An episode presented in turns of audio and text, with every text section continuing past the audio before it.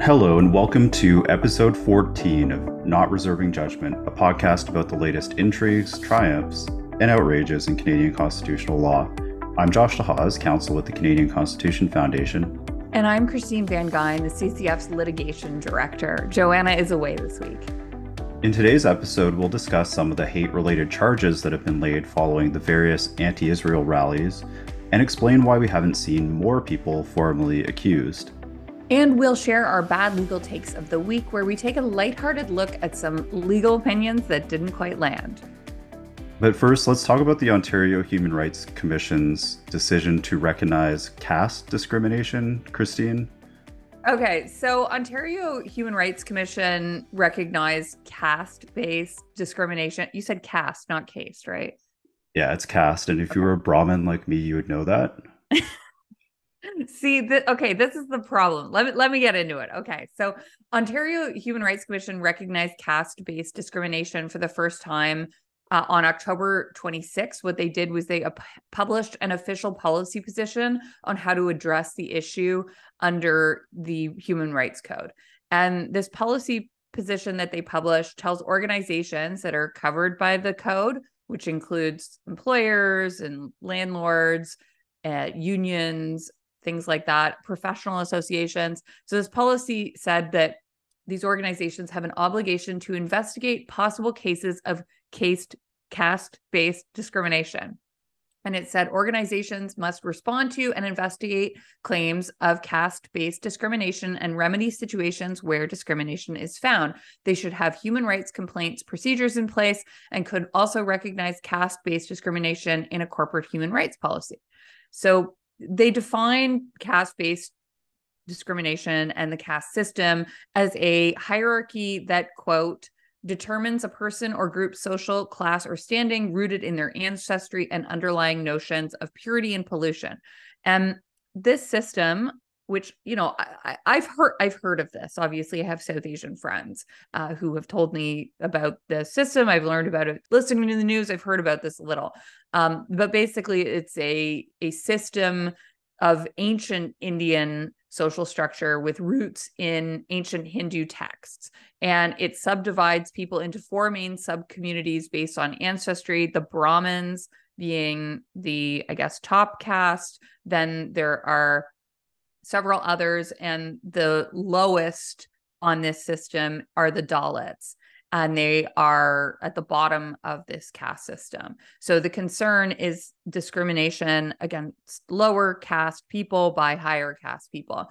And look, it is not clear to me whether there have actually already been cases in Ontario brought on the grounds of caste based discrimination. Now, I had read about this in the New York Times that there was a claim in California against Cisco, the technology company, by some employees alleging caste discrimination.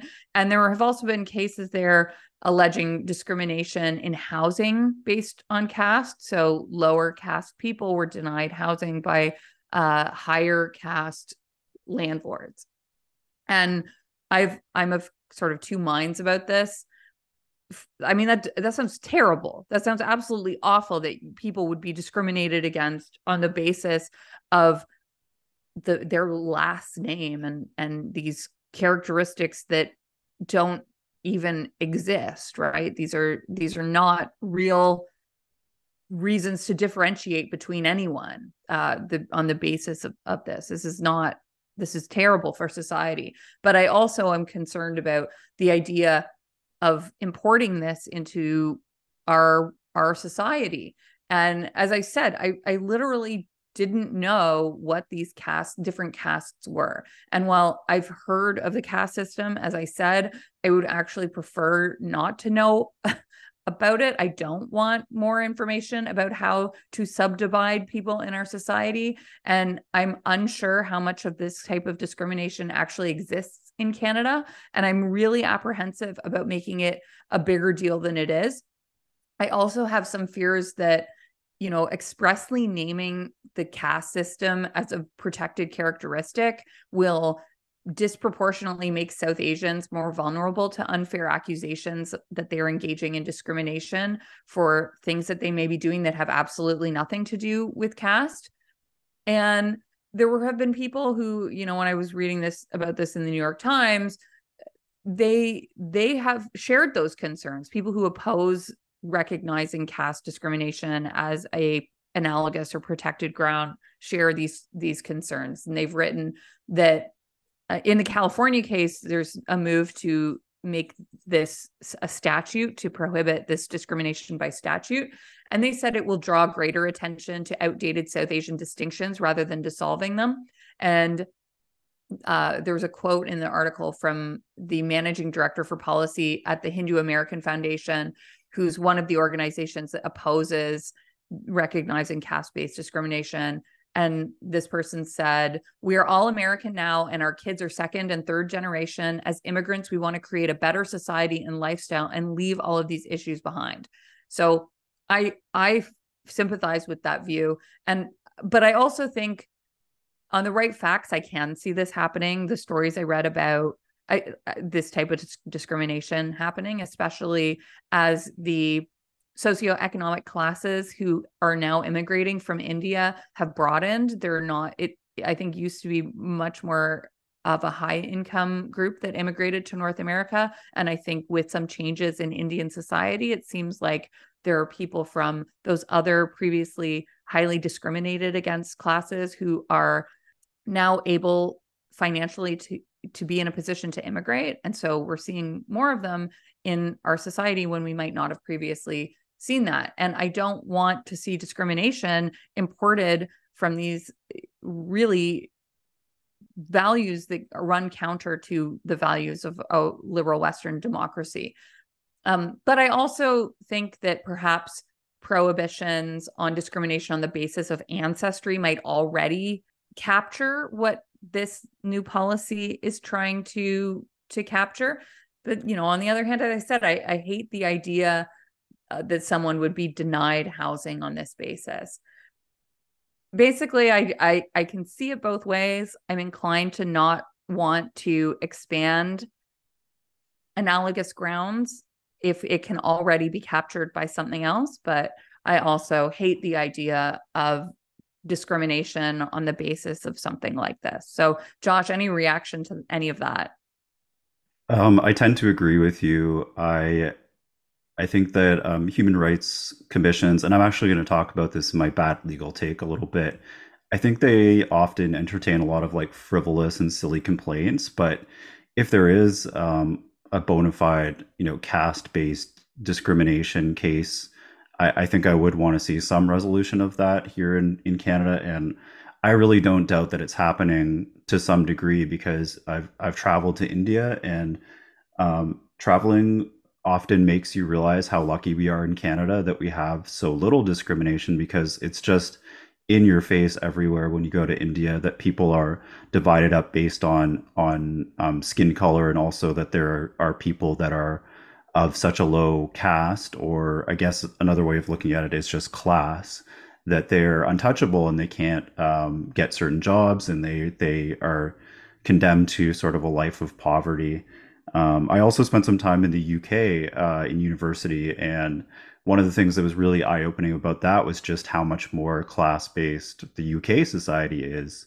than than Canada. So I think we're pretty lucky that um, we don't tend to deal with a lot of these problems. But if people are facing caste based discrimination, I do want it to stop. Um, I don't know if human rights tribunals are the best approach to that, but um, I'll get into that a little bit more in my my bad legal take.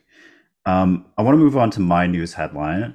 Uh, I've got a lot to say, so I uh, it's uh, get get ready as usual. I'm gonna blast all kinds of information at you. So we've start, finally started to see some charges resulting from this explosion of hate that's been erupting at these um, pro-Palestinian or anti-Israel, however you want to characterize them, rallies.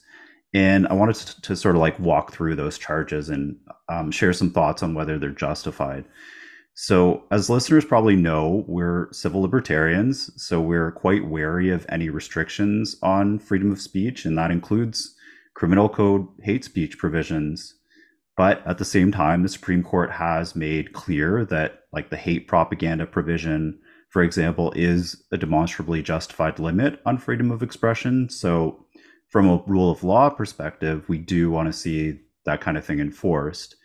And the other big uh, provision in the criminal code is this advocating genocide provision, and that hasn't been tested at the Supreme Court, but I feel like it would likely be upheld because, uh, if anything, you know, advocating genocide is closer to inciting violence and those kinds of things that become more obvious acceptable limits on on expression. The first charge I want to talk about is this one laid by the Calgary police. And I got to say, I have nothing but contempt for the message that was involved here, but I'm still not sure that police got this one right. So, Calgary, Calgary police say they charged this guy named Wesam Cooley with causing a disturbance, and police say that it was hate motivated. And hate motivated means that he's not charged with a hate crime or hate speech per se, but if convicted, the judge could give this person like a longer sentence if it's if it's hate motivated. Calgary police say that members of their diversity response team, and I thought that was a funny name, um, met with organizers of this pro Palestinian rally to quote, discuss some language and some signage observed at past protests. And police say that this guy took to the stage and then he used a quote, anti Semitic phrase while encouraging the crowd to follow along. Now, police won't say what that phrase was, which is ridiculous because if they're going to start arresting people for words they can't say, then we should probably know what those words are. But according to CBC, the phrase was from the river to the sea, Palestine will be free. I think we've talked about this on the podcast before. And, you know, I personally see this phrase as potentially genocidal because most people who use it are probably thinking that there should be like a Palestinian state from the Jordan River all the way to the Mediterranean. And the only practical way to do that is to, you know, wipe out all the Jews or or force them to leave their homeland. But these words, like most words, and this is why hate speech is like such a dangerous concept, are very much open to interpretation. And some people say that they envision, when they say this chant, they envision like a, a Palestinian state that has millions of Jews in it, which would. Yeah, I've what the way I've heard some people explain what they mean by that phrase is that they that Palestinian people are free to move from the river to the sea and they're free within a state to move anywhere.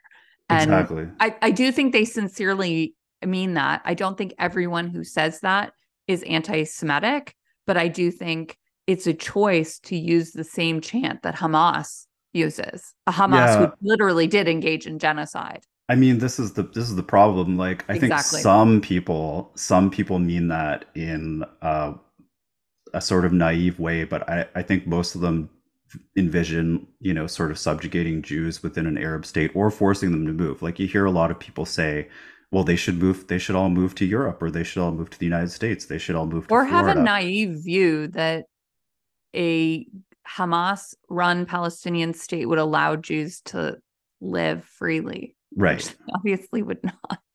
So anyway, it just shows the problem with these subjective statements. But like this this phrase is um, it's actually been banned in Berlin. They say that this is like uh, basically just like saying death to Jews. And in the UK, a Labour MP has been suspended for joining that chant. So a lot of people see it more the way I do, which is that it's usually more of a genocidal thing. But the concern I have is that police might have laid this charge not because there was like a disturbance, but because they've been receiving a lot of pressure from Calgary's mayor Jyoti Gondek for to, to lay charges. And Gondek is the same mayor that uh, put in place this horrendous protest ban that limits protests that were fighting in court. And she's still at it. You know, just last week, she wrote a letter condemning these assemblies and protests. And she says in her letter, quote, unfortunately, our existing legislation does not recognize or address the inherently violent nature of the offensive language and symbolism we're hearing in our city streets. I am calling on those who create and preside over hate crime legislation to be on the ground with us to experience the intensity with which the quote offensive language is creating safety issues. Legislators and prosecutors need to understand the context of the language that they presently deem only offensive. And the problem with this is the mayor is go butting up against clear Supreme Court jurisprudence that has said that merely offensive speech can't be outlawed in Canada.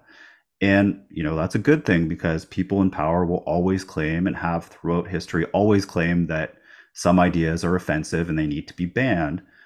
And, you know, this this is what I told a journalist from Macdonald Laurier Institute last week when he was asking me to explain why we haven't seen more hate crime charges. Like, simply put, the bar for criminalizing hate speech in Canada is really high. We do know, I think, that, and at least in my opinion, from the river to the sea is not high enough to meet that that threshold. The last I think ma- it's an awful thing to chant, but I agree with you. I don't think it's at that level. Right. And I think we should I think it's really important as a society to explain the the origins of that phrase, who else uses that phrase and what they mean by it and when when people naively chant it what they may be endorsing knowingly or not. But that's the whole point of freedom of expression is to explain and debate these concepts and and have these ideas push up against each other to to get a clearer picture of the truth. Right, right. And in terms of getting a clear picture, um, we don't really have a clear picture of exactly where the line is between what the what's currently illegal and what isn't. And if you look at this case, Whatcott, which the CCF intervened in, Justice Marshall Rothstein for the Supreme Court did say that you know merely offensive or humiliating speech, which includes disdain or dislike, can't be criminalized. But he also said representations that expose a group to detestation or extreme ill will can be crim- criminalized. And, you know, to my mind, it's not really all that helpful because a lot of these things are synonyms. You know, like why is disdain legal but detestation is not? It's a it's a pretty fine line. But Rothstein also offered some guidance known as the hallmarks of hatred that he says can point to speech that may have crossed a line. And this includes vilifying the targeted group by blaming its members for the current problems in society, alleging they're a powerful menace, arguing they're carrying out secret conspiracies to gain global control, saying they're a parasitic race or liars or cheats or criminals or thugs. And again, I don't think a lot of this should be illegal because at the end of the day, the this can describe a lot of just sort of mean words and it's really hard to know when you we've crossed the line and that leads to a big chill effect. But this sort of brings me back to you know why I find this charge from Calgary police concerning because um, to me like that chant is like I find it offensive, but I don't think it rises to that level of you know vilification or detestation, and police probably know that, and that's why they probably charged this causing a disturbance, uh, laid this causing disturbance charge rather than um, something related to actual hate speech. So I was also asked by this reporter, by the way, um, why Adil Charkaoui, which is this notorious Montreal imam, hasn't been charged with hate propaganda for his statement on October 28th, which many people, including the, the premier of Quebec, have publicly stated uh, counts as hate speech. So I don't know if you've seen this video, Christine. Yeah, yeah, it's, I have. It's disgusting. It's it's scary this guy, I think it's in Arabic, I'm going to assume, and he says, Allah destroy the arrogant Zionists, and he says, kill them all, do not exempt even one of them. And then the the really scary part is all the people in the crowd who are sort of cheering this on. Um, but you know, even in that case, I'm not sure whether the speech was illegal or not. Like I told the reporter, this looks like it could be advocating genocide under 318.1, but that might depend on whether Zionist counts as a section of the public distinguished by race, religion, or national ethnic origin. Other people have commented that this could be inciting hatred under section 319, but even that is kind of questionable because one of the defenses to that charge is expressing an opinion in good faith on a religious subject or based on a religious text which the person believes. And islam has some texts that arguably are anti-zionist and so it's you know possible that defense could could work. So I don't know. There was also a charge, I'll mention this just briefly, in Calgary for uttering threats against Jewish community organizations. And to be clear, this is not concerning to me. Like, this is true threats are one of those things that our free speech is not meant to protect. So I'm not as concerned about that charge. There's also a, a charge against an Ontario man who's apparently been charged just with breaching his bail at this point, but he also was posting anti Semitic things online. So if you read between the lines, it sounds like he might be charged with a hate crime. Before I pass it to, over to you, Christine, um, to get more of your reaction, I just want to reiterate that I am very sympathetic to the people who see this river to the sea chant as hateful or genocidal. That's how I tend to interpret it too. But I think it's really important not to criminalize things like that because if we start putting people in jail or threatening to pe- put people in jail for saying something that subjective, then governments can cr- criminalize us for saying other things that are subjective. And if that happens, our free expression becomes almost meaningless. Um, I'll just end with this quote from this lawyer. So this is the guy defending the the person charged in Calgary, and this lawyer Zachary Al Khatib says None of us, no matter our stance on this conflict, should want our society be, to be a place where political speech is criminalized. Ideas and political slogans should be debated and decided in the public square. And I, I think that's right. Um, Christine, any any thoughts? Yeah, I mean, I've been interrupting you with my thoughts this whole time. time, Josh. I'm sorry, uh, but yes, I I I absolutely share your view with on this. I think that that is how I interpret that slogan. But I also believe that people who, there are people who chant it who are ignorant about what it means and about how it is used by actual terrorists who engage in genocide and are calling for genocide. And I think that there's an intention in that. I also think it it has a different meaning in in Arabic, but I don't really recall the origins of it. And the Arabic meaning is slightly different and clearer. But the people who chanted, I think there's some in, in in the West, a lot of them, I think there's some naivety, naivete about what what they're what they're saying. And I do think some of them genuinely believe that it is a call for peace, but this is not how it is intended by Hamas, who also uses this phrase. And I think that it's a deliberate choice to chant something that is chanted by people who engage in genocide and mean genocide by it. And you you should people who chant it should be aware of that that it is used as a justification for genocide and they're saying the same thing. So stop saying it. If you don't mean genocide, stop saying it because that's what the genocidaires say. Yeah. I this stuff is so fraught. I just uh it just reminded me I was on Twitter this morning and I saw some people pointing to the rally for Israel in Mar- in Washington D.C. that happened yesterday. A Huge rally, like roughly 300,000 people went, and a few people in the crowds, or one person in the crowd, had this sign that said "Finish the job." That's and.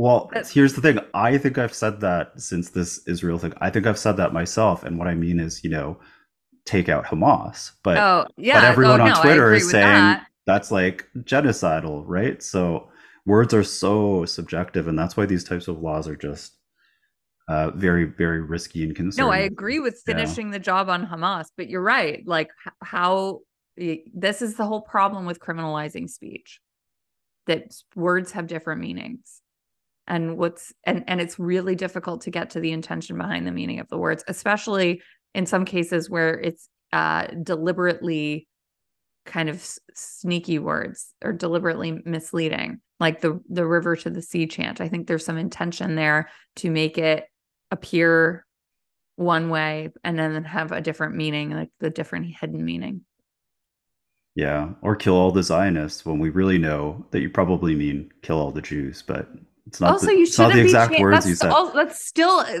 calling for killing. That's still bad. That's still wrong. You can't call for murder. Yeah, I guess fair enough. Murder is bad. I guess I can I can get on board with that. Um, so instead of throwing to break, uh, where we normally tell you to go sign up for Russ's Freedom Update, I just wanted to mention our year-end fundraising campaign instead. This Tuesday is Giving Tuesday, which has quickly become um, the time of year when a lot of charities like ours bring in a large percentage of the donations that sustain them year round. And so we want you to consider making a tax deductible donation to the CCF. Um, Joanna told me before she left that we should mention that we'll be matching funds of up to $100,000 based on some very generous donors. So this time of year is the best time of year to donate because you can double your impact and that can lead to, you know, more court challenges defending liberty. And this is true. We're a pretty small team and the more money that we can bring in at the end of the year, the more we can take on governments and defend your freedoms. And I've actually been doing a lot of that lately. I've been working on three new cases that we haven't made public yet um, but Christine, I think you're going to discuss one of those. One public. Yeah, and I'm about to uh, talk to a reporter after this podcast about a second one. So, um, give us your your breaking news on on the litigation we've been working on. Yeah, so this is about this is a about a news headline we've actually previously talked about on the show, uh, but now we're taking some action. So, a bylaw in Waterloo was enacted in September that banned quoting to quote objectionable or unwelcome conduct, comment, bullying, or actions that could reasonably cause offense or humiliation. And that was on the basis of certain human rights grounds. So, Josh, three weeks ago, you wrote to the Waterloo regional councilors to express our concerns at the CCF that, you know, while obviously well intentioned, that bylaw infringes on sections 2b freedom of expression and 2c freedom of assembly which are guaranteed under the charter because it's well established that expression that is merely objectionable unwelcome or offensive or humiliating cannot be limited. And as we just talked about this was all discussed in a or held in a decision called Whatcott from from the Supreme Court it was a unanimous decision written by Justice Rothstein. Uh, we intervened in that case, and Justice Rothstein made it clear that expression that ridicules, belittles, or otherwise affronts the dignity of any person or class of persons on the basis of a prohibited ground is not a reasonable limit on expression. And merely hurtful or offensive ideas are not sufficient to ground a justification for infringing on freedom of expression. And Whatcott clarified that hate hateful speech can be limited under the charter, but only where it constitutes those extreme manifestations of the emotion described by the words detestation and vilification. And that doesn't include expression that is just offensive or repugnant or doesn't incite the level of abhorrent abhorrence or delegitimization and rejection that risks causing discrimination or other harmful effects. So our position, and we lay this out in the letter that you sent to Waterloo, is that the bylaw is an unconstitutional limit on freedom of peaceful assembly as well as expression. And it creates this awkward position of putting police in the in this position where they have to sort out complex questions of blurred lines between just dissenting opinion and matters of objectionable and unwelcome comment. And it looks like the goal of the bylaw that Waterloo enacted was to prevent co- public conduct on municipal property that is in many cases already illegal. And if it's already illegal, then police can already address it using existing tools. And the council didn't need to resort to an unconstitutional bylaw that unjustifiably infringes on freedom of ex- expression and assembly. So, an example of an existing law police could use is the hate speech prohibitions under Section 319 of the Criminal Code, and uh, where the Attorney General has has given consent to prosecute. And police forces in Waterloo already have these specialized hate crimes units dedicated to recognizing when speech crosses that line into hate speech. And Parliament and the common law also give police forces tools to respond to other unacceptable behavior at public assemblies without infringing on expression or the right to peaceful assembly. So you sent this letter to Waterloo asking them to rescind this bylaw. Has there been a response yet, Josh? What's what's happening? No, so it's been it's been a few weeks and we want to give them some time because we always prefer that, you know, city councils that um make these mistakes that they just fix them because litigating is expensive for us and it's expensive for Waterloo taxpayers. And uh, this this is a case where they have a real opportunity to, to do that because the bylaw doesn't come into effect until January 1st, 2024. But uh, for whatever reason, they haven't uh, bothered to respond to us yet. I watched the city council meeting where they debated this, and the city councilors, I get the sense that they really their hearts are in the right place, most of them, and they they really want to do something good for their community because there's been a lot of uh, anti-Muslim sentiment, and the results of that can be deadly. Like we we we talked about anti-Semitism in this podcast because we're seeing a lot of that right now, but we have to remember there's also a lot of anti-Muslim hate out there, and that's not acceptable either.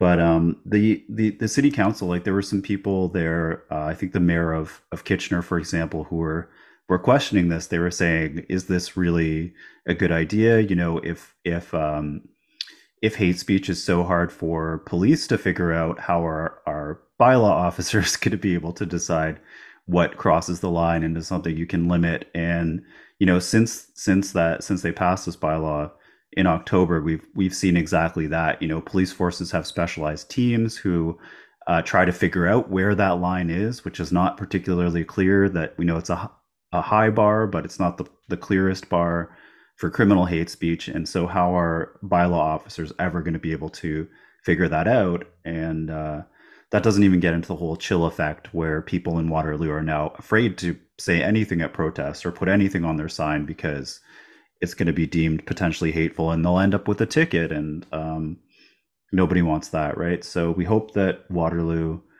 responds to that. And uh, I guess we'll see what happens My bad legal take goes to a Saskatchewan public servant who says she was fired for, quote, being queer and has filed a human rights complaint alleging discrimination. So, this woman told reporters that she was fired because she had insisted on using the words my humans, uh, because in her view, that was a gender, gender neutral way of addressing her employees. And she points out that her employer had asked her not to, to say this. And she said quote i had absolutely nothing else on my file.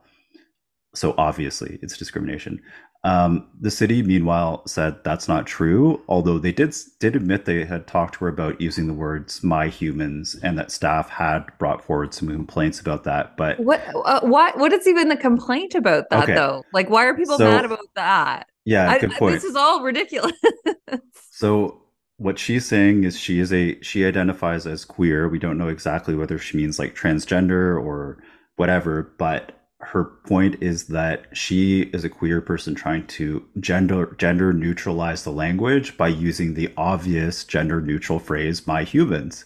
This apparently annoyed her employees and they did complain about it and her employer did talk to her about it. Um, i also think it's ridiculous to be annoyed by that though. Like it's kind of a, a weird weird thing to say, I guess, but also you like you sound a bit like you're an alien and you're like, hello, humans. But I don't know why anyone would be really mad about this. This is odd. A straight person would say that, Christine.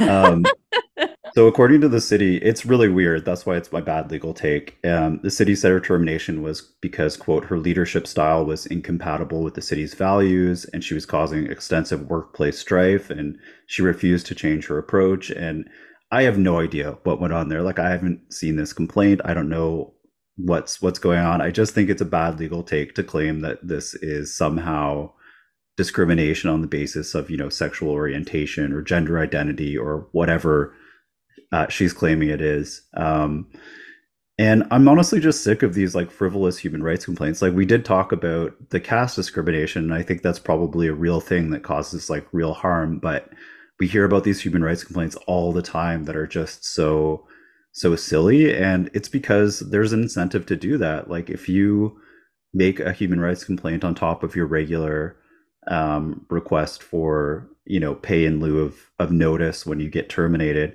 um, you're automatically putting pressure on your employer to you know spend money on litigation and they don't want to do that so in a lot of cases it leads to higher payouts even if the claim is something this this silly I, it reminded me of a couple people i've heard about through working in the media before who were not very woke not very politically correct but as soon as they got terminated suddenly they had human rights complaints about how people were, you know, racist to them or whatever. And uh, I just think that's a bit rich. Um, and I'm of the the view that you know these human rights commissions they need to kind of be curtailed. And um, in Ontario, they have been to some degree. Like the, the the Ford government in Ontario has cut the number of adjudicators in half. And I think that will lead to fewer frivolous complaints being processed because they just won't have the staff to do it and they'll have to focus on the stuff that is really harmful. But um, yeah, saying that my uh, being fired for using the term "my humans" is somehow discriminatory. That's that's just a bad bad legal take. Christine, tell us about yours. So mine is about Sarah Jama. She is that Ontario MPP who was booted from the NDP caucus and sanctioned in the legislature. We've talked about her on the podcast before. Well, there's a new video circulating of her saying at some public speech that the quote Zionist lobby has spread misinformation about the October 7th attack on the kibbutzes in southern Israel. And she said there is no evidence of Hamas having committed rapes that day, and that the IDF has said babies were not decapitated. Now, this isn't a bad legal take per se, it's bad facts because quite literally the opposite is true. I need therapy because of the images that I have seen from October 7th, which Hamas recorded themselves. There's video and photographic evidence of all of these things having happened. There's eyewitness accounts and saying that the so called Zionist lobby has made up atrocities against Jews is an anti Semitic trope. The whole concept of Holocaust being fabricated is being perpetuated again with this allegation that the atrocities of October 7th were fabricated. But I'm raising this as a legal take because Jama calls this misinformation. And I think that this speaks to the problem with the entire term misinformation and by attempts by governments to crack down on so called misinformation, because it's quite literally politicians and often the government who are responsible for disseminating the worst mis and disinformation. And this is exhibit A. Imagine if Sarah Jama, a elected politician, was the person in charge of deciding what misinformation is or disinformation is and removing it from the internet or imposing fines or criminal penalty for spreading misinformation that's why we can't have prohibitions like that on misinformation or disinformation. Now, recall in 2020, the federal government considered introducing legislation to make it a an offense to knowingly spread misinformation that would harm people. I think that this is a great example of why the government should not be and politicians should not be put in charge of deciding what is true and what is not true because they are quite literally some of the worst liars out there. So that's my legal take this week. Yeah, and who would be deciding what's misinformation and and what's what's not? Well, when it comes to Bill C 36, it would be the Canadian Human Rights Tribunal. And who's on the Canadian Human Rights Tribunal? It's uh, people appointed by the government as. Anyway, I think we would we we know how that would all end up if it ended up happening.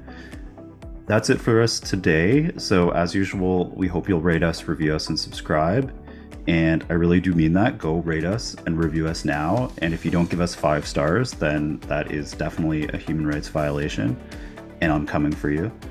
Um, just remember, you can support our work by subscribing to the CCF's YouTube channel, by following us on Twitter, or by visiting our website, theccf.ca, where you can sign up for our Freedom Update newsletter the Canadian Constitution Foundation is a nonpartisan legal charity funded by donations, so please donate if you can.